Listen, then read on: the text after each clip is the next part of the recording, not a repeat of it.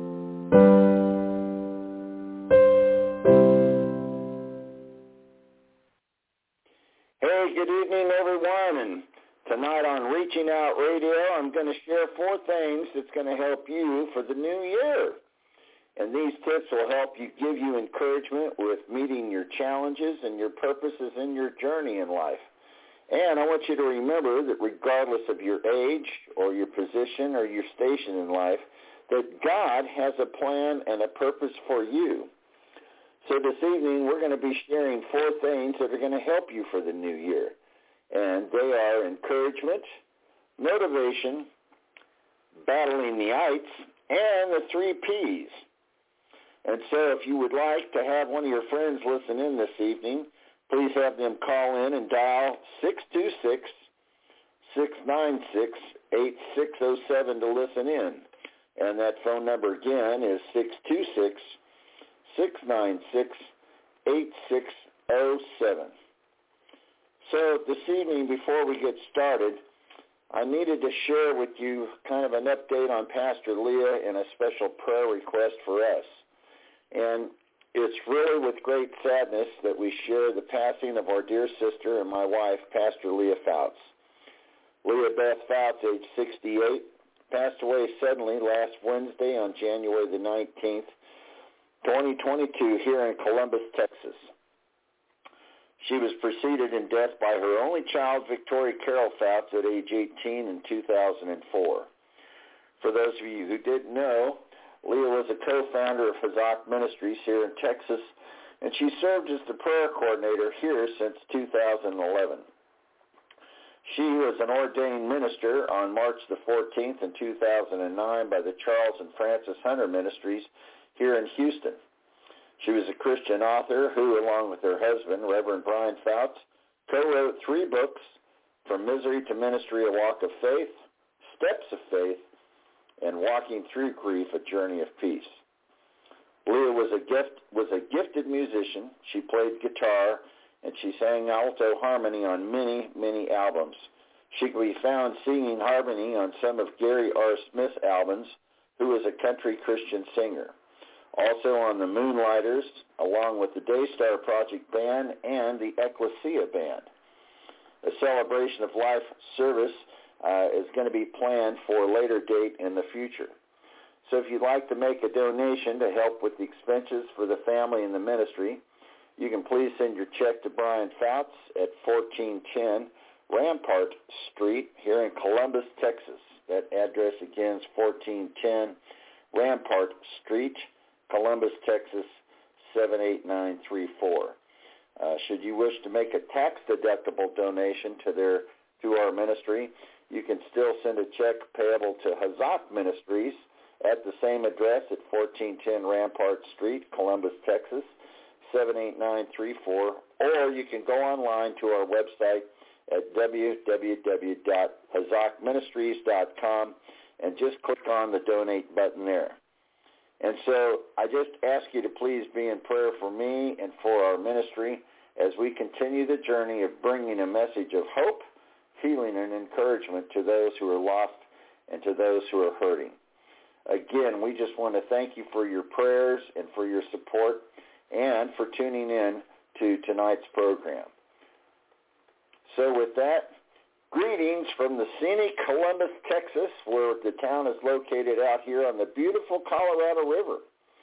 And for those of you who don't know, Columbus is the oldest surveyed and platted Anglo-American town here in Texas and it is on the site of the legendary Indian village of Montezuma. And historians out here say that members of Stephen F. Austin's original Old 300 began arriving here in the area way back in 1821. So with that, good evening, sister and evangelist Montel Fields, and I am Brian Foutz. And this evening, I'm honored and excited to be back here on Reaching Out Radio where we are reaching out to be the hands and the feet of Jesus Christ. And for those of you in the listening area, I am with Hazak Ministries. And our ministry, again, was started with the vision to bring a message of hope, healing, and encouragement to those who are hurting, lost, or hopeless. Now, for those of you who don't know, the word Hazak is a Hebrew word, and it means to make or to be strong, to strengthen, and to sustain or to support and to be and to encourage. And with that, you, our listeners, will be encouraged with our message this evening. And if you've missed some of our previous programs, you can always go to Reaching Out Radio at www.blogtalkradio and just type in Brian and Leah Foutz, and there you can find all of our previous shows and listen to them free on demand. So before we start, let me open up the program with a word of prayer. Father, we just come before you tonight. We ask for protection for Montel and for reaching out radio. And Father, and we pray against any technical difficulties and against any demonic powers that are in the airwaves. And Father, we'd also like to pray for those in the listening audience. And we pray for open hearts, changed lives this evening in Jesus' name. Amen and amen and amen. So we've got a really great show in store for you tonight. And this evening, we're going to share four things, again, that are going to help you with the new year. And they are encouragement, motivation, battling the ites, and the three Ps. So with that, let's get started.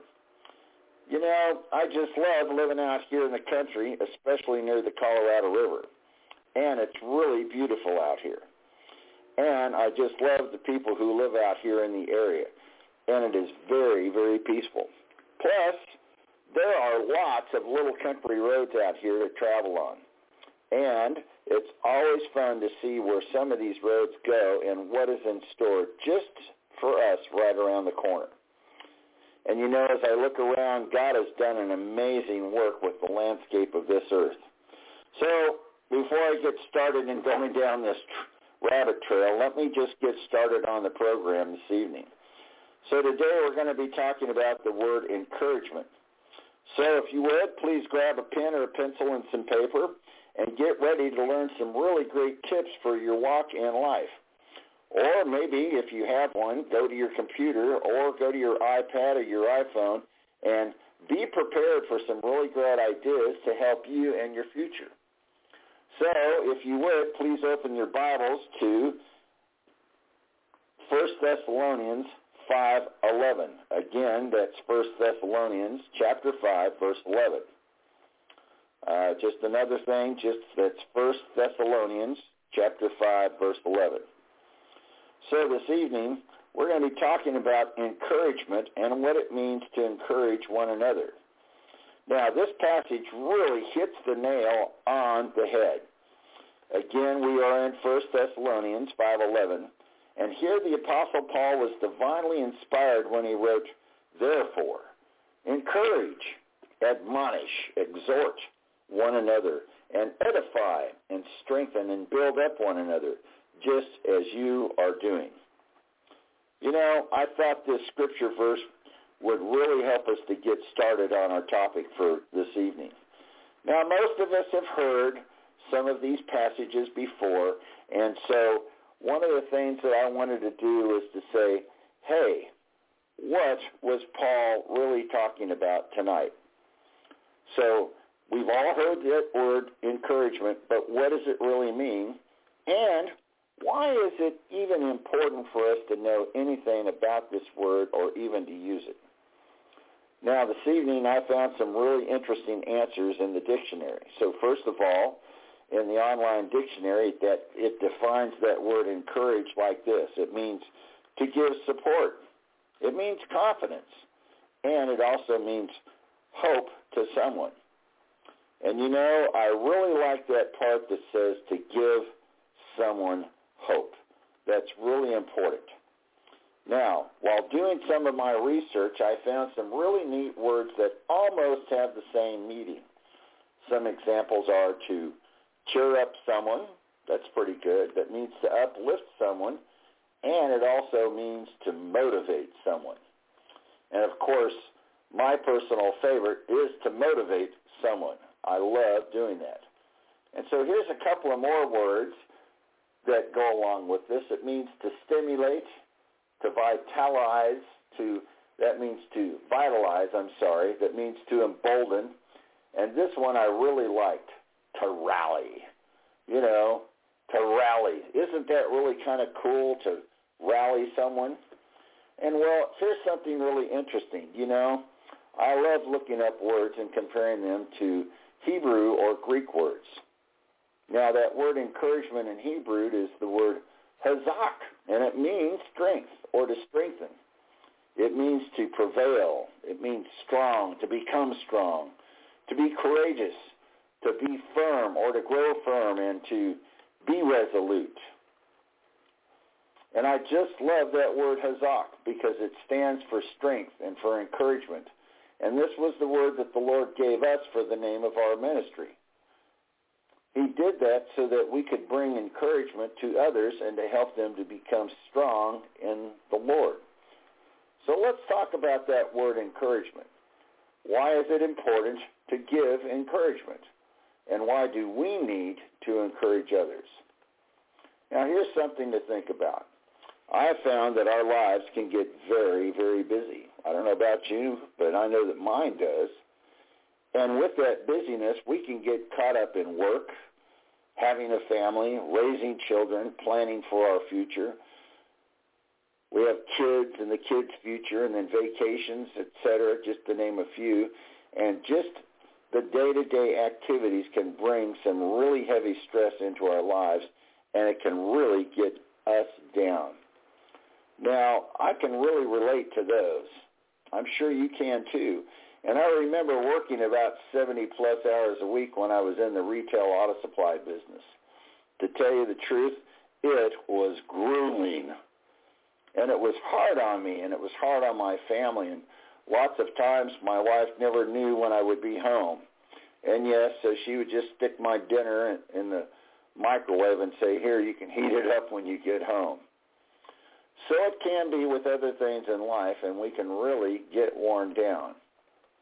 And so in those days, we suddenly feel like we are all alone and that there's really no one there to help us. And it is at those times that we really need encouragement. And if we don't have it, then our life can become overwhelming, almost to the point of feeling helpless. We then become overwhelmed by the physical and the mental and the spiritual challenges of life. And you know, it's in those days that you wake up and feel like, I have no life. Yikes. And you know, I'm reminded in the book of Psalms in chapter 59 where David cried out to God and he said, Oh Lord, deliver me from my enemies. Oh my God, set me securely on high away from those who rise up against me. Deliver me from those who do iniquity. Doesn't that sound familiar? And if you think about it, that verse probably really hits home for a lot of people. You know, and to help us get past those feelings of being alone and overwhelmed, David encourages with his prayers in, to God in Psalms 57, verses 1 and 2. And he says, Have mercy on me, my God, have mercy on me. For in you I take refuge. I will take refuge in the shadow of your wings until the disaster has passed. And I cry out to God Most High, to God who vindicates me. And yet, here's something really interesting that people don't know or may not have heard, but maybe they have forgotten about it.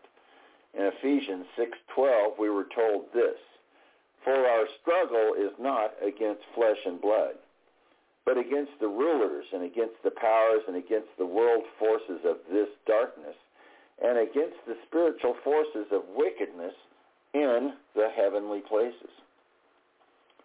And you know, we have to remember that the trials that come our way are not just of the flesh or between humans that this sometimes is a spiritual battle. And we have to learn to be strong. And so there's that word again, strong. And again in Hebrew, that same word is hazak. And it means both encouragement and strength. So listeners, to help us through these battles, that word strong comes up again and again in Ephesians 6:10 through 11. And I'm going to read this from the Amplified Bible this evening. It says, in conclusion, be strong in the Lord. Be empowered through your union with him.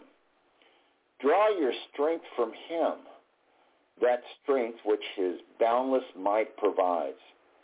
And put on God's whole armor, the armor of a heavy armed soldier which God supplies, that you may be able to successfully stand up against all of the strategies and the deceits of the devil.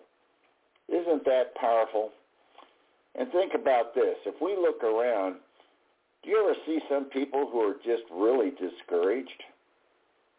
I mean, they may not even, they just want to give up.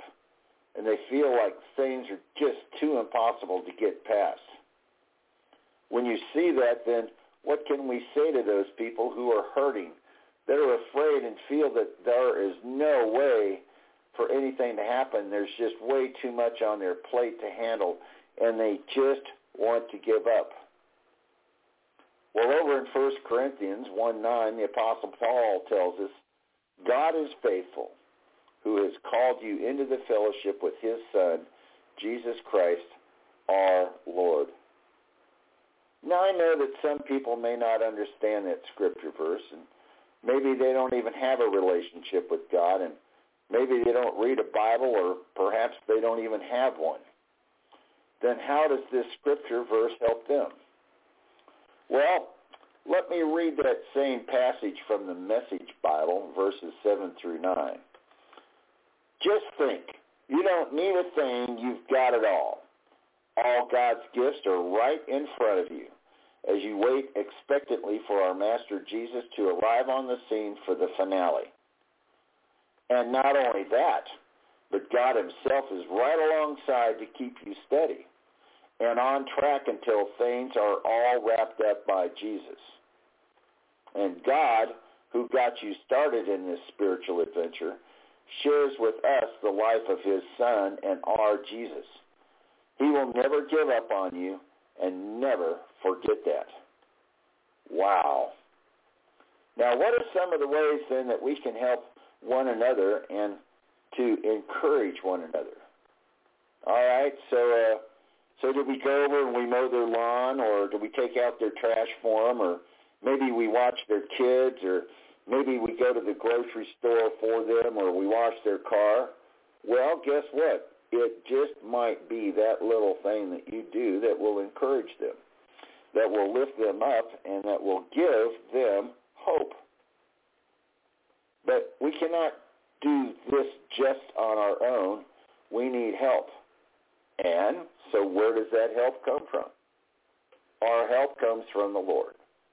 And you know, David shares this answer in Psalms 27:14 when he said, "Wait for the Lord. Be strong and let your heart take courage. Yes, wait for the Lord." Now, those are great words of hope, and again, that same word, chazak, or to be strong, seems to keep reappearing. So then what words can we say to those who may be in leadership or maybe they're, they own their own company or maybe they're in a management position that would encourage them during times of turmoil and distress, especially with what we're going through today? Well, we can tell them that God will provide for everything that they need and that we are reminded of this promise in the book of Deuteronomy. So if we look over in chapter 3, verse 28, it says, And God told another leader named Joshua the following, But charge Joshua and encourage him and strengthen him, for he shall go across at the head of this people, and he will give them as an inheritance the land which you will see. Now, I don't know about you, but wow, now that is an inspiring word. And that was a word given by God to Moses to encourage Joshua as the new leader of God's people. You know, it was the ultimate, you can do this moment. and you know, that is so powerful. So here's a question for you. Do you think that the words that we speak, both good or bad, do you think that they really affect those around us? And you know, this has to really make you think if you think about it. It is this act of our spoken words that will really make a difference. And you know, I found a verse this week that really spoke to me and deals with our spoken words to others. Over in the book of Ephesians, chapter 4, verse 29, the Apostle Paul wrote this, Do not let any unwholesome talk come out of your mouths but only what is helpful for building others up according to their needs, that it may benefit those who listen. Wasn't that just awesome? So, you know that when we speak positive words into the lives of others, something really unique happens. We are inspiring them.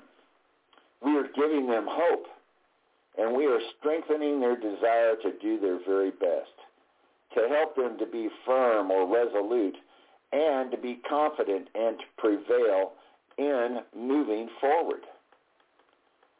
So our words do bring hope, And they do bring healing and encouragement to those who may be suffering around us. And they can also uplift and edify others to motivate them towards their vision that the Lord has given them. Now, the Apostle Paul had something to say about this. And he gave us another example over in Romans 15, verse 4. He wrote, For everything that was written in the past was written to teach us, so that through the endurance taught in the scriptures and the encouragement that they provide, that we might have hope. Let me read that again. For everything that was written in the past was written to teach us, so that through the endurance taught in the scriptures and the encouragement that they provide, we might have hope. So what more can we then share with those who are listening today about being encouraged and who might need help? Well, remember this. Our words can bring hope and healing and encouragement to those who may be suffering around us. And they can also uplift and edify others. And it can motivate them towards their visions that the Lord has given them. And this is important.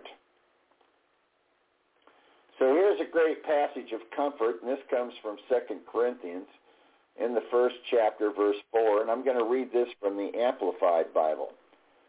Who comforts or consoles and encourages in every trouble and calamity and affliction, so that we may also be able to comfort and console and encourage those who are in any kind of trouble or distress with the comfort and the consolidation and the encouragement with which we ourselves are comforted and consoled and encouraged by God. And you know, each of us has a gift. Some we find out early in life, and other gifts come later. And yes, there are still some gifts that you don't even know that you have. So, when we are trying to help others and encourage them, here's another reminder of what we can do. And this is found over in 1 Peter chapter 4, verses 8 through 10. And I'm going to read this from the NIV Bible. It says, above all, love each other deeply, because love covers over a multitude of sins. Offer hospitality to one another without grumbling. And each of you should use whatever gift that you have received to serve others as faithful stewards of God's grace in its various forms. And my hope is that we can all learn to use our gifts and to encourage one another. Remember, in life, we all have been given those special gifts and talents to use for the good of all. And some of these gifts may include somebody becoming a doctor or a scientist or a policeman or a fireman, uh, an inventor of some kind, maybe an accountant or a farmer or even a pilot of the air or a pilot of the sea and a business owner and a musician and yes folks even a lawyer. And there is this list from Ephesians 4:11 and he gave some as apostles and some as prophets and some as evangelists and some as pastors and teachers so we have talked about being encouraged and learning to encourage others and as we have shared with you earlier, that word in Hebrew is hazak. It is not only a word that means encouragement, but it also means strength. And it was a command that was given to Joshua by the Lord. Now, if you don't know this, the Lord spoke this to Joshua three different times. The first time was in Joshua chapter 1, verse 6, when he said, Be strong and of good courage for to this people you shall divide as an inheritance the land which I swore to their fathers to give to them. And then the second time that the Lord spoke to Joshua was in chapter 1, verse 7, when he said, Only be strong and very courageous, that you may observe to do according to all that the law which Moses my servant commanded you. Do not turn from it to the right hand or to the left, that you may prosper wherever you go. And then the third time the Lord commanded Joshua was in verse 9 of the same chapter when he said, Have I not commanded you? Be strong and of good courage. Do not be afraid, nor be dismayed, for the Lord your God is with you wherever you go. Our good friend Dr. Raymond Edge, a pastor up in Bastrop, shared this neat comparison with us one morning when he said, the Lord gave Joshua this command and told him three times to be strong and encouraged. He said the first time that the Lord told him to be strong, and the second time to be very strong, and the third time to be very, very strong. And here's something really neat. That number three is used 467 times in the Bible, and it pictures completeness. And this is pretty cool. There were also three righteous patriarchs before the flood. There was Abel, Enoch, and Noah. And then after the flood, there were three righteous fathers, Abraham, Isaac, and Jacob, later renamed Israel. Now, I don't know about you, that was pretty cool. So tonight we have shared some exciting promises of God and words that would encourage us in our daily walk. And so here again is another promise for our listeners, and this is from 1 Thessalonians 5.11 from the Amplified. And we shared this earlier. So therefore encourage, admonish, exhort one another, and edify and strengthen and build up one another just as you are doing. The you in this verse is God's promise to us. You know, as the late Myles, Dr. Myles once said, he said, purpose is when you know and understand what you were born to accomplish. Vision is when you see it in your mind and you begin to imagine it. So our hope is that you've been blessed and encouraged this evening by this particular message so that when you know what your purpose is, you will be open, willing, and obedient to be used by God and that you will, you will use this purpose to encourage others. So be encouraged and be hazak. Well, listen, we're going to move on to our next part of our Bible study this evening, and let me ask you some questions. What inspires you and what gets you going? You know, I had to ask myself that same questions at one time or another in my life, and here is what came to my mind. Motivation. Yes, motivation. So, what does this word motivation mean? Well, like others, I had to go look up that word on the online dictionary, and it defines the word as this following. Something that motivates or an inducement or an incentive to the desire to do or interest or drive. It also shared this. It said, internal and external factors that stimulates desire and energy in people to be continually interested and committed to a job, to a role or subject, or to make an effort to attain a goal. Now, I know that sounded pretty heavy, but that's pretty neat. And you know, interestingly, there really is no Hebrew word for that word motivation. But the only word that comes even close to this word is the word inspiration. And in Hebrew, that word is neshama, and it means to breathe, like the Spirit of God or the breath of man or every breathing thing or the Spirit of man. And now over in the book of Job in 32 verse 8 in the King James Version it says, But there is a spirit in man, and the inspiration of the Almighty giveth them understanding. Now that was pretty cool.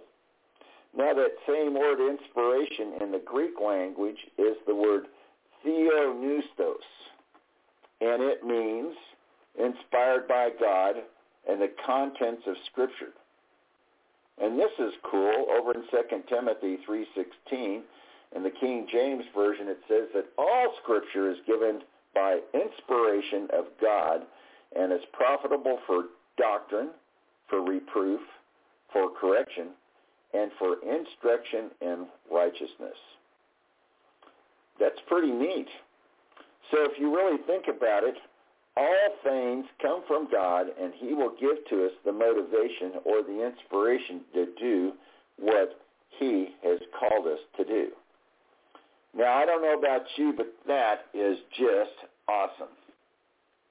And you know, I love the way that the psalmist wrote on being inspired by God. And this is from Psalms uh, chapter 1, verse 2 from the Amplified. From the Amplified. And in there, the psalmist said, But his delight and desire are in the law of the Lord.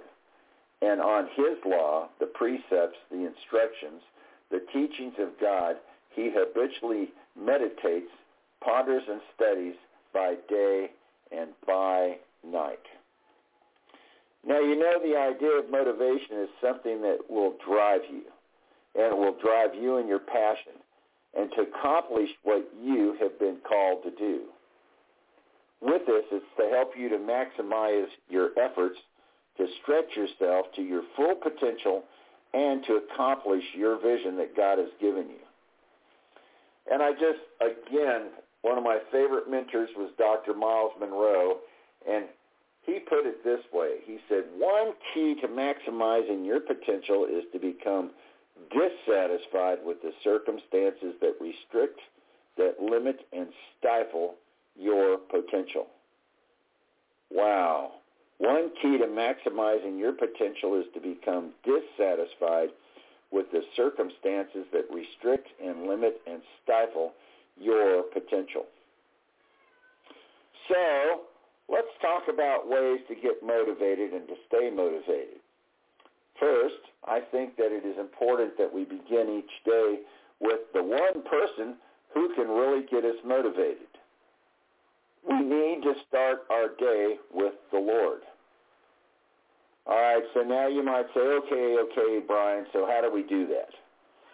Well, we should begin our day first by coming before him in prayer. And I love the way that Jesus told us on how to pray. And this is from Matthew 6, 6 through 8 in the NIV. And even my little kitty cat wants to get in on the conversation. You might hear Grace in the background. So he says, but when you pray, go into your room, close the door, and pray to your Father who is unseen. Then your Father, who sees what is done in secret, will reward you. And when you pray, do not keep on babbling like pagans, for they think that they will be heard because of their many words. Do not be like them, for your Father knows what you need even before you ask him. That's pretty neat. So if you think about it, we need to come before him through the Father first thing each day. And then second, we need to ask him what we are to do today. And if you don't know, ask him, hey, Lord, why am I here? And if you know what we're here to do, then help us to stay focused on that calling. Now, over in the book of Mark, Jesus again reminds us to ask for anything in prayer. And this is a great verse and one that we use daily in our walk. And this is from Mark 11:24. Therefore, I tell you, whatever you ask for in prayer, know and believe that you've already received it and it will be yours, or it will be given to you. You know, that is one of my favorite passages, and it, one and it was one of Leah's favorite passages as well. And listeners, it is important to remember that it is a daily battle to stay motivated, to rise up to the occasion and to stay positive and excited each and every day. Why? Because the enemy is always crawling around in our mind and in our walk, in our path. He's out there trying to distract us and to take our eyes off the goal or the vision, and most importantly, off of God's purpose for our lives. And so we have to learn to resist the enemy. And how do we do, that? Well, over in 1 Peter 5, 8, we're reminded that we are given instructions on how to fight the enemy. It says, be alert and of sober mind. Your enemy, the devil, prowls around like a roaring lion looking for someone to devour. Isn't that the truth? And sometimes it seems like the devil is just everywhere. What was the old comedian that used to say, he's everywhere, he's everywhere, he's everywhere. So we have to remember that. And he is always sticking his nose in our business. Or someone once said, he's there stirring the pot, and he's getting us and everyone else around us all worked up, and sometimes he gets us stirred up over nothing. And so remember, the enemy is very sneaky, and he can even look like a good guy at times.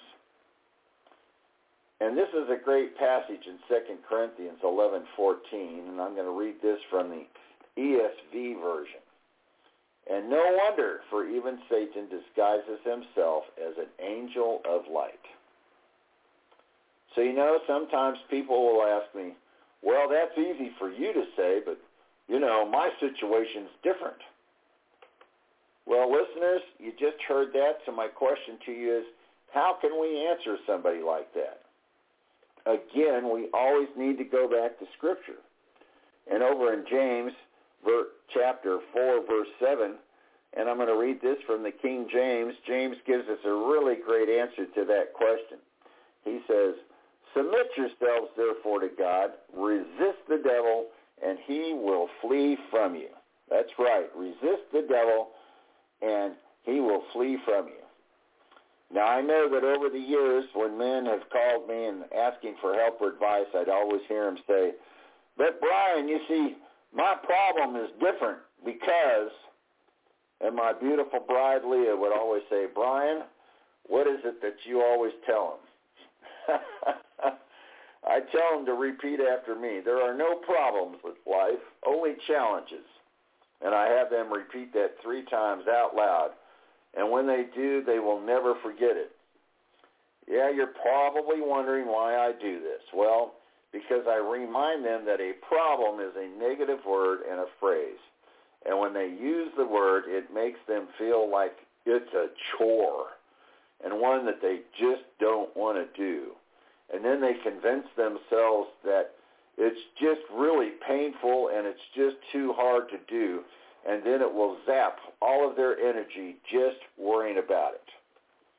But if they look at this obstacle that has come up as a challenge, then they will begin to think of positive ways to overcome this challenge, and they will learn to get past this detour and move on.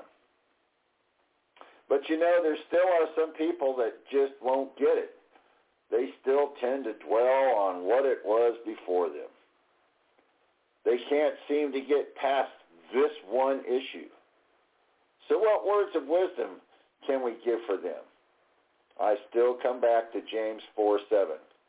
But I want to read this to you from the Message Bible this time, and this passage actually covers uh, verses 7 through 10. And my hope is that this passage will inspire you and motivate you to do your best. So here goes. It says, So let God work his will in you. Yell aloud no to the devil and watch him scamper. Say a quiet yes to God and he will be there in no time. Quit dabbling in sin. Purify your inner life. Quit playing the field. Hit bottom and cry your eyes out. The fun and games are over. Get serious. That's right. Get serious. Get really, really serious. And that's really important to do that. Get down on your knees before the master because it's the only way that you'll get on your feet. That's right. Get down on your knees before the master because it's the only way that you'll get on your feet. Now, isn't that great? And you know, that should even inspire you. So what other things can we share that would help others to get motivated to stay motivated? Well, we need to get plenty of rest. Rest and sleep are important factors in helping our body and our mind to stay in shape. And sleep is important. If you become tired, this will lead to fatigue, which in time will keep us from making good decisions. And, yep, it'll zap our energy and it'll keep us from getting things done. And so we've got to remember that. And of course, we need to be aware of our diet, not so much of how much we eat, but what we eat and, you know, when we eat it. We need to learn about our body and what it needs to function. And not so much of what we want or what we crave, but our body will usually tell us what it, it is lacking.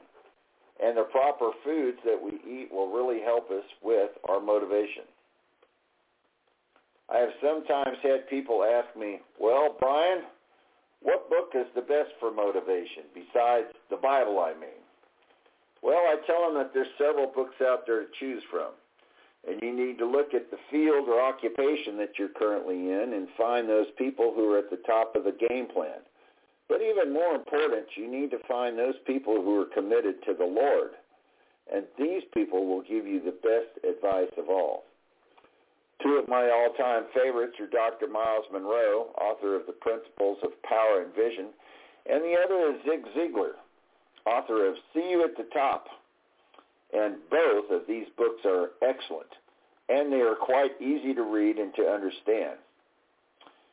You see, because at one time I did not read very much. Most of it was because the books were too thick, too wordy, and I would lose interest rather quickly. But both of these books held my attention page after page after page. Now another question that comes up to me is I hear people ask, where can I get some extra help? You know, on the personal level. Well, that question does come up and sometimes this question, do you have a mentor? My answer is that I have several, but here's what you need to do. You need to find a true mentor or mentors and one with a passion. One who loves to help others and to encourage others. And yes, to motivate you to the next level. I have several that I recommend, but especially one, and that one is my Lord. So here's something else that I want to share with people from time to time. Stop what you are doing and just go for a short walk. Walk around your porch or go to the park. Just get out and spend some quiet time with the Lord. Why? Because we need to remember to have that quiet time with him. Why? So that we can learn to hear that still small voice. And that is his voice. My, my wife Leah used to say, motivation is that deep, passionate desire within to do your very, very best. Yes, to do your very, very best. And it is what drives you to fulfill that purpose for which you were made to do. And motivation is what makes you jump out of bed in the morning and to get going on your goal or your vision. And it says to you, I can't wait to begin the day on what I love to do, and I have fun doing it. For me, I like to help people find their vision and to encourage them and to fulfill that dream. And I know that at other times we may be helping them in finding what they really want to do in life. But most of all, I love to encourage them to do their very best, to look deep within their spirit and to ask God, why am I here? What did you make me to do and how can I help others? And you know, sometimes people will ask me, well, Brian, where do you tell others to go to get this power that you need to stay motivated? And all that I can say is that all that I can do comes from him who made me. Without him, I am just nothing. And you know, I like to turn to my Bible for his word for these hard answers in life. And in Philippians 4.13, and this is from the King James Version, it says that I can do all things through Christ who strengthens me. And I also want to share that to really make one understand the help that awaits you in the goal of motivation. This is from a passage in Ephesians 3.20, and this is from the King James Version. Now, to him who is able to do exceedingly abundantly above all that we ask or think, according to the power that works in us. But, you know, I really like the way that this scripture reads in another translation. And this is from the Message Bible. God can do anything, you know, far more than you could ever imagine or guess or request in your wildest dreams. And he does it not by pushing us around, by working within us. his spirit deeply and gently within us. He's got the power. Now that's motivation. So I guess the easiest way to stay motivated, especially for me, is more of him and less of me. So I hope that you've enjoyed this part of the first half of what we've been talking about. Now, what I'd like to do is I'd like to start sharing about three other important things that God provides for us. You know, on our journey through life, there are three things that will happen over and over and over again. And then later, we will share about these battles that we will have to fight while on our journey. Learning to do battle with the ites. I-T-E-S, doing battle with the ites. Yes, you heard me correctly. The battle with the ites. And you're probably wanting to know, what are those? Well, we'll get to that part later. But for now, I just want to focus on the three important things of God. And so what are these three big things of God? Well, there are three provisions that God gives to us. First, he gives us his promise. Then he gives us his plan. And then third is his process. And these are all important things that we should learn that will help us in our daily walk. Now, listeners, this is going to be fun.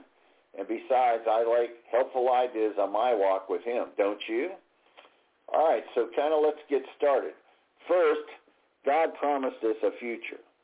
A future, you say. How did he promise a future? Well, first, let's take a look on how God provided for his children in the Old Testament. First, God promised his chosen people a land of milk and honey. And he said that he would give them the land and then spelled out the boundaries of their new promised land. We find that promise in Exodus 3.8, and this is from the Amplified Version. It says, And I have come down to deliver them out of the hand and the power of the Egyptians and to bring them up out of that land to a land good and large, a land flowing with milk and honey, a land of plenty, to to the place of the Canaanites, the Hittites, the Amorites, the Perizzite, the Hivite, and the Jebusite. Now, folks, I looked at a, an old map this past week, and I looked at the original boundaries of Israel and found that if you put that land next to one in the U.S., Israel is a little bit bigger than the state of New Jersey. Now, that's kind of some rather interesting information. But what about a future for us? Did God provide a promise for us? Yes, he did. And God gave us a promise for a future. And we find that promise in Jeremiah 29:11. For I know the plans that I have for you, declares the Lord, plans to prosper you and not to harm you, and plans to give you hope in a future. Now this scripture verse is one of my favorite ones but I have another verse that I like for his promise, and this comes from Isaiah 40, verses 29 through 31, and this is from the NIV Bible. It says that he gives strength to the weary and increases the power of the weak. Even youths grow tired and weary, and young men stumble and fall, but those who hope in the Lord will renew their strength, and they will soar on wings like eagles, and they will run and not grow weary and they will walk and not be faint. I love that promise about renewing of their strength.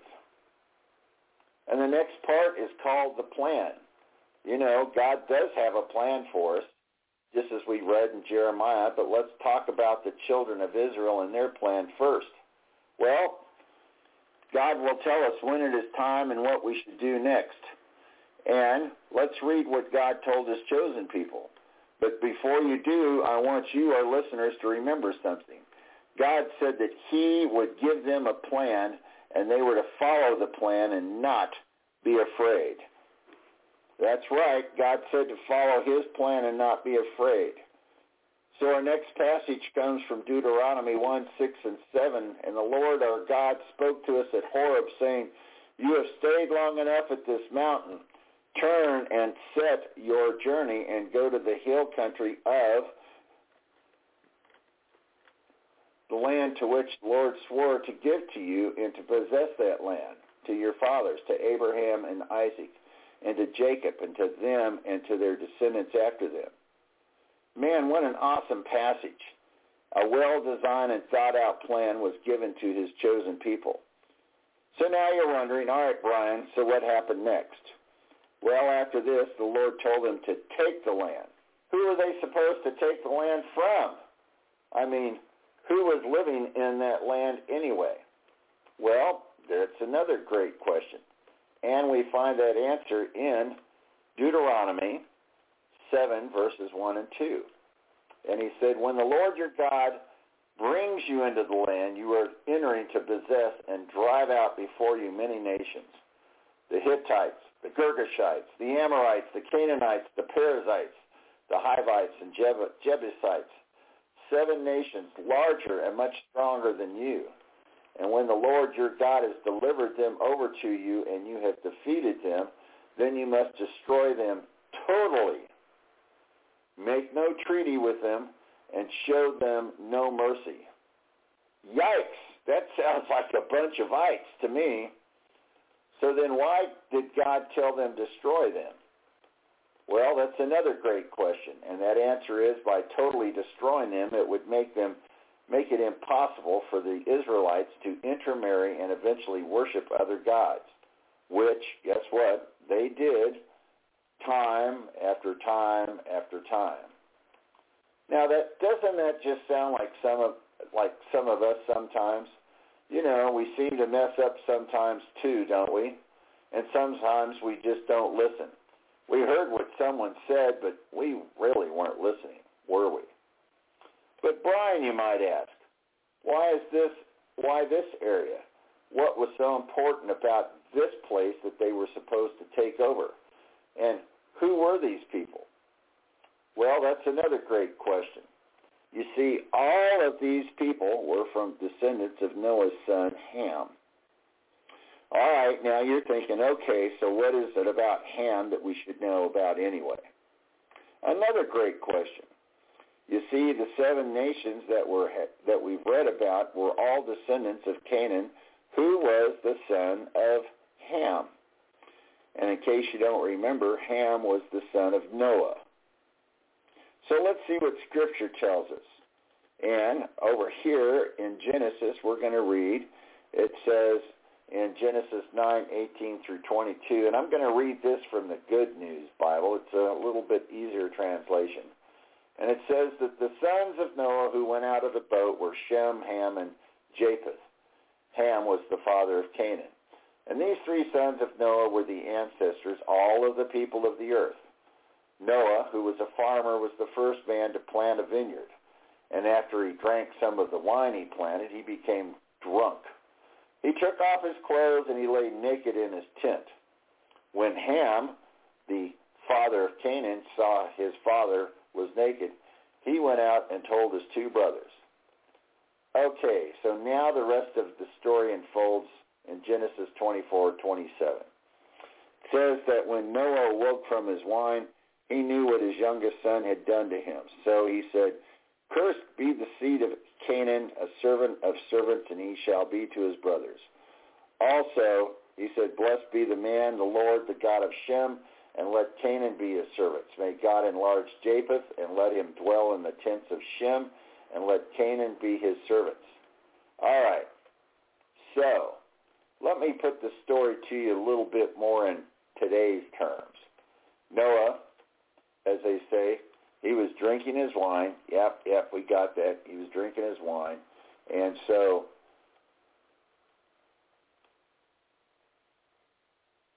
turns around and after he drinks, he probably started dancing, got a buzz on and danced around the room. It got really warm and then he probably stripped off his clothes and then he passed out. Ham came into the tent, saw his dad, and said, Yo, Dad, what's the deal? Then, instead of Ham covering up his dad, he was like a little tattletale kid, and he walked outside and he went out to his brothers and said, Yo, bros, Dad got drunk, he's passed out, and he's naked as a jaybird. so hearing this, his two brothers found no humor in this. And I like how the other two brothers responded to the news. But Shem and Japheth took a garment and they laid it upon both their shoulders and walked backwards and covered the nakedness of their father, and their faces were turned away so that they did not see their father's nakedness. Now this is a great verse and a reminder of how we should respond to something like this. I'm sure that some of you listening might be wondering, what in the world does this have to do with God's plan for us? Well, we're also reminded that we, during our journey, should learn to lean upon God's divine plan for us. In Psalms 32:8 from the NIV, that we're given this plan. I will instruct you and teach you in the way that you should go, and I will counsel you, and I will watch over you. And you know, I found a great verse this week on plans from the Father. This is from Proverbs 3, 5, and 6 from the Amplified. And it reads, to lean on, trust in, and be confident in the Lord with all of your heart and mind, and do not rely upon your own insight or understanding. And in all your ways, recognize and acknowledge him, and he will direct and make straight and plain your paths. So next we want to talk about the process. And I like to share with people, you know, I'm a type A personality kind of guy. And, you know, I don't care for the process. In fact, it sucks. But I've learned over the years that the process is very important for God's plan. And I think this is where patience was developed. Ha! Or as I tell people, I said, you have to learn to put your arms around you and hug and say, oh, I love change. Oh, I love the process. I love change. Oh, I love the process. so, you know, God gave his children of Israel clear instructions for taking over the land. He said, do not be terrified by them, for the Lord your God who is among you is a great and awesome God. And then he told them, the Lord your God will drive out those nations before you little by little, and you will not be allowed to eliminate them all at once, or the wild animals that will multiply around you. So you do it one little chunk at a time. But the Lord your God will deliver them before you, and you will throw them into a great confusion until they are all destroyed. He will deliver their kings into your hand so that you will make their name perish from under the heaven, and no man, no man will be able to stand before you until you've destroyed them. You know, someone once asked me this question. Do you think there were any obstacles when they sent the spies into the land? well, duh. Yep, 12 spies went out to check out the land, and 10 out of the 12 of the spies came back and they said, stay away. And over in the book of Numbers, chapter 13 through 33, in the good news, it reads, And we even saw giants there, and the descendants of Anak. We felt as small as grasshoppers, and that is how we must have looked to them. Yeah, it was pretty bad, but I like to look on the positive side of things. And what about the report of the other two spies? I imagine when the spies returned from the promised land, two of them said, wow, let's take them on. What a cool place. You know, we can do this. We can do this. But the rest of the spies were just like Dorothy and her little friends from The Wizard of Oz. For the other spies, their response was, oh my gosh, giants and tigers and bears, oh my, giants and tigers and bears, oh my. So there are just four things that became obstacles for the Jews, and these same obstacles have become hurdles for us today. First, doubt and fear overcome people. In Numbers 13, 27 through 28 says, This they told him, and he said, We went out into the land where you sent us, and it certainly does flow with milk and honey, and this is its fruit. But nevertheless, the people who live in the land are strong, and the cities are fortified, and, and very, very large. And moreover, we saw these descendants of Anak there. Yes, Dorothy, there are giants in the land.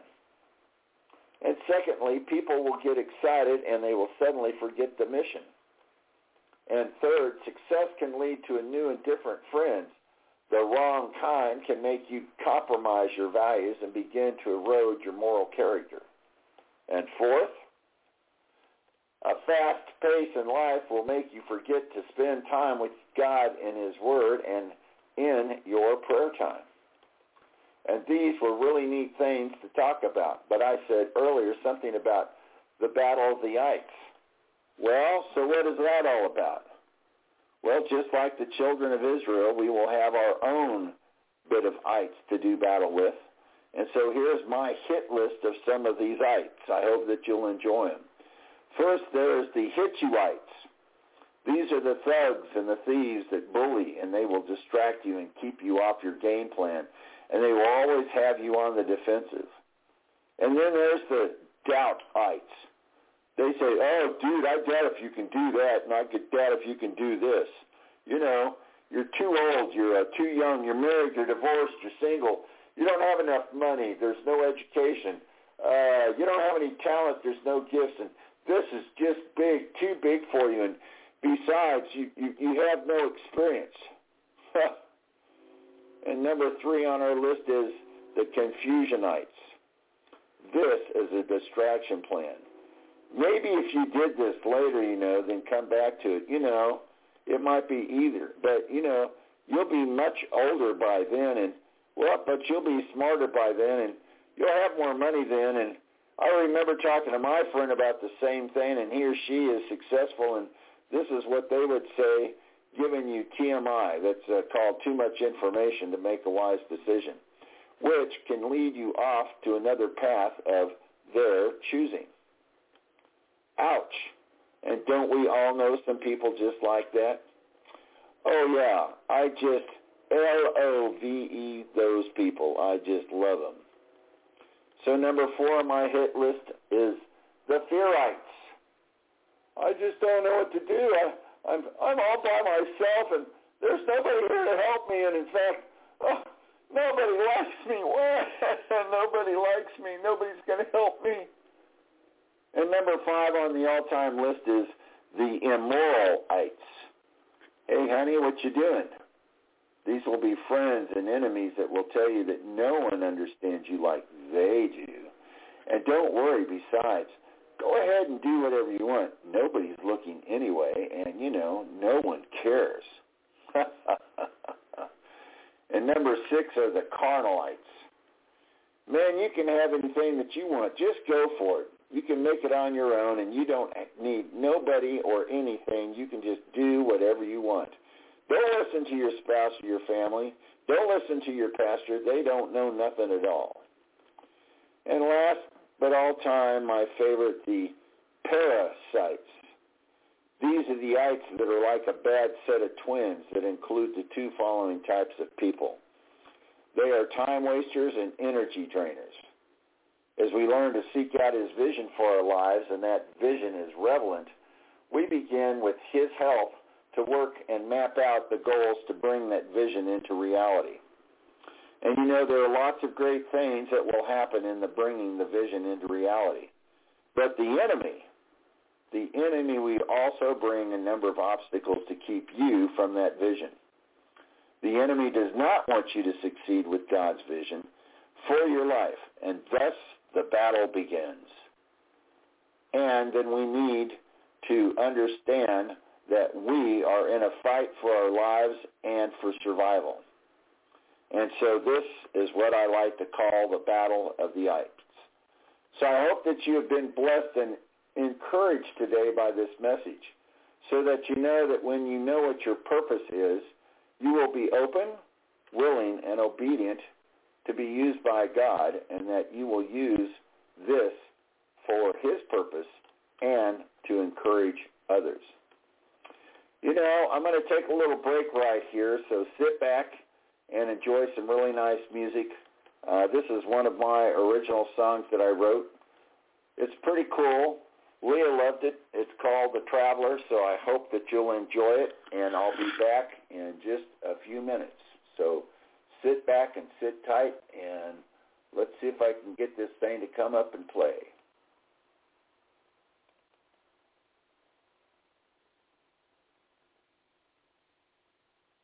I think so.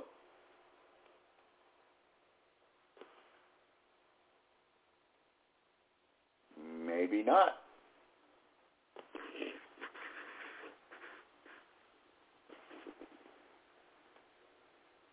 Thank you.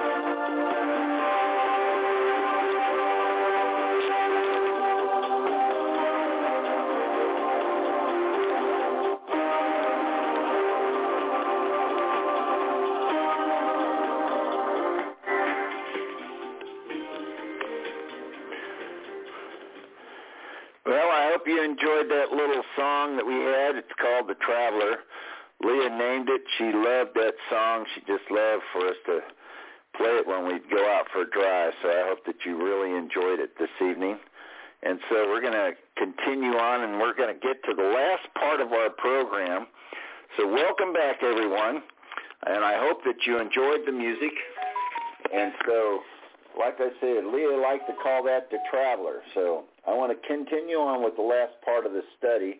And this is going to kind of be fun and interesting. It's called the three P's. That's right, the three P's. This stands for purpose, performance, and for passion.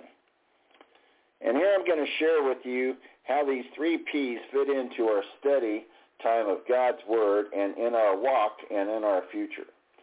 So again, grab your pen or your pencil and some paper and get ready for a couple of really great tips for preparing for your future. And again, if you need to, as Leah used to say, get over to your computer or your iPad or iPhone and be prepared for some really great ideas. So you may be asking yourself, well, what is so important about the three Ps? Well, think about this. Do you ever have one of those nights when you are sleeping peacefully, then suddenly a thought is placed in your mind and you just can't seem to shake it? I know. Now, some of you are probably able to roll right over and go back to sleep. Leah used to do that. While some of you, well, if you're like me, I usually just can't go back to sleep then. So what do I do? I just lay there and I pray. And then for some of us, it's even harder for us to even try to put it out of our mind and the harder that our brain seems to work on it and we suddenly have to get up and work on it. And for me, boy, when that happens, it's like, oh boy, I hate this, especially when I feel like I can't turn off my brain. And you know, it's just like a puzzle. You feel like you've got to get up and find another couple of more pieces, and then you can start putting it together. And then you know, the next thing you know, you're looking at the puzzle, and then suddenly you look back at the the clock and you go, "Yikes! Is it that late?" yeah, I've been there, done that, got the T-shirt. But listeners, if you're like me, you do not stop. You just keep on going a little bit longer just to fit a few more pieces of the puzzle together. So there I was, just sleeping peacefully and dreaming, and then suddenly this thought came into my mind about the three P's. Okay, you probably asked yourself, Brian, what are they? Well, I'm sure that there are more things that one could list than what I could share today, but again, the three P's seem to join the three important parts of life's puzzle in everything that we do. So, as I mentioned earlier, they stand for purpose, performance, and passion. So then what does that word purpose actually mean?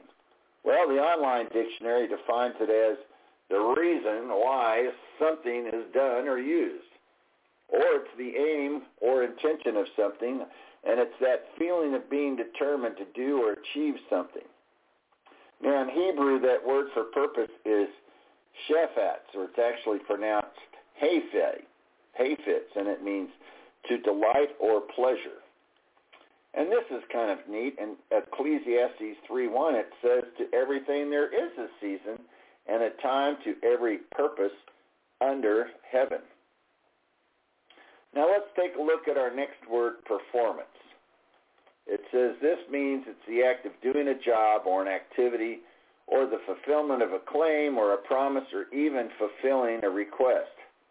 Basically, what it just means is to perform just like a musician. All right, now you might ask, Brian, how so is it like to perform like a musician? Well, as a musician, I can share this with you. Musicians have to prepare ahead of time, which includes practicing and visualizing. That way they can be ready to play or perform when called upon. Now, this should help you to understand about performance. That Greek word for purpose is the word epitelio, and it means to bring to an end, to accomplish, or to perfect, or to execute, or to complete. And here's something to ponder on. In life, with our vision and mission, we are to do our work well, and We are to finish that or to complete the task at hand. The Apostle Paul wrote a reminder for this in 2 Corinthians 8, 11 through 12. And I want to read this to you from the NIV. He said, Now finish the work so that your eager willingness to do it may be matched by your completion of it, according to your means. For if the willingness is there, the gift is acceptable according to what one has, not according to what one does not have. Now, isn't that a great passage of Scripture? But you know, I really like the way that this same verse reads over in the Message Bible. They're a little bit lengthy in their response. So here's what I think. The best thing you can do right now is to finish what you started last year and not let those good intentions grow stale. Your heart's been in the right place all along, and you've got what it takes to finish it. So go to it. Once the commitment is clear, you do what you can, not what you can't. The heart regulates the hands, and this isn't so that others can take it easy while you sweat it out. No, you're shoulder to shoulder with them all the way. Your surplus matching their deficit, their surplus matching your deficit. And in the end, you come out even, as it is written. Nothing left over to one with the most, and nothing lacking to the one with the least. Now, isn't that a powerful way to put that? And then when I read this, I said, wow, now this really gets me motivated and excited about what I am doing. And our next word is the word passion. This word represents a desire, a strong feeling of enthusiasm or excitement for something, about doing something. And this word in the Greek is the word pasho, and it means to be affected or to have been affected or to feel or have a sensible experience to undergo. In a good sense, to be well off or in a good case. And in a bad sense, to suffer sadly, but in a bad plight. Now, there is no Hebrew word for the word passage, passion, but here's another word for passion is the word cleave. The Hebrew word for cleave is the word davak, and it means clinging to or adhering to. And I found this really interesting item. Cleave is a strange and powerful word which turns up in various places and in various ways throughout the Jewish Bible. A man cleaves to his woman in marriage, and the tongue cleaves to the roof of the mouth, and tired bones cleave to the skin. Hmm. But what is really striking is that in Deuteronomy, early on in the Old Testament, the text repeatedly says again and again, cleave to God. And then we find that word in Deuteronomy 4, 4, and this is from the King James Bible when it says, But ye that cleave unto the Lord your God are alive, every one of you this day. Now here are some interesting takes on that same word. And let's take a look how that word is used in different Bible translations. In the NIV, that word is shown as held fast. And in the Amplified, it is held tightly. And in the New Living Translation, it is the word faithful. So if you think of it, passion is a way for us to cleave to God. So back to the word passion. If you want to share another scripture verse with you, that's what I'd like to do. And this is from Acts 1, 3, and I'm reading this from the Amplified.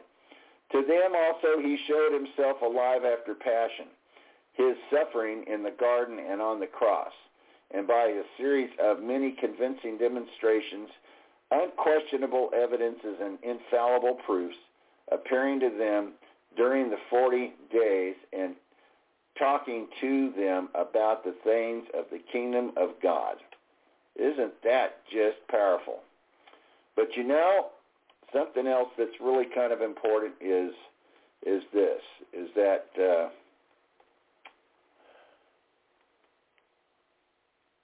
we have to remember is that when we crawl out of the bed and we start the day to begin the day with praise, we've got to shout for joy. Yeah, I get another day to fulfill my dream and my vision, and that is passion and that is purpose. And we have to shout for joy to the Lord, all the earth, and worship the Lord with gladness, and we come before him with joyful songs, and that we have to know that the Lord is good. And why? Because it is he who made us. We are his, and we are his people. The sheep of his pasture enter his gates, and with thanksgiving in his courts and praise him, we give thanks to him and praise his name. So what are we supposed to do with these three P's? I like the way that the Apostle Paul answered this. Whatever you do, do your work heartedly, as for the Lord rather than for men, knowing that from the Lord you will receive the reward of the inheritance. It is the Lord Christ of whom you serve. So I'd like to close with you with this. As you begin your month, remember your purpose and your performance and your passion for what you were made to do. And with that, I'm Brian Foutz, and I'm with Hazak Ministries and Encouragement Ministry out here in Colorado River, here in Columbus, Texas. And just as a reminder, both Lee and I have written three books. Our first book is called From Misery to Ministry, A Walk of Faith Through the Loss of a Loved One. It's a great book that helps bring hope and healing and encouragement to those who've lost a loved one. And it's easy to read and it will make an impact in your life. The book is available through our website and we have a second book called Steps of Faith. And Steps of Faith is an exciting adventure into learning to be led by the Holy Spirit. And the encounters that we put in this book would become the stepping stones for our own steps of faith, learning to trust him in all things and for all things. And we also have a third book. It's called Walking Through Grief, A Journey of Peace. This is a great book with lots of resources and stories to help you through the grief process and to help you bring healing. And we also want to bless you with this message of encouragement. And we pray that the books will help you to be open, willing, and obedient to the Lord. And we hope that these divine encounters will assist you in learning to take your very own steps of faith. And again, you can learn more about these books by going to hazakministries.com. That's www.hazakministries.com. And during this time, if you'd like for me to come out to speak to your church, to your men's group, or one of your special events, you can always call me on my mobile phone at 832-878-8043. That number again is 832-878-8043. And you can always reach us on our handy-dandy landline at 979-500-4256. That's 979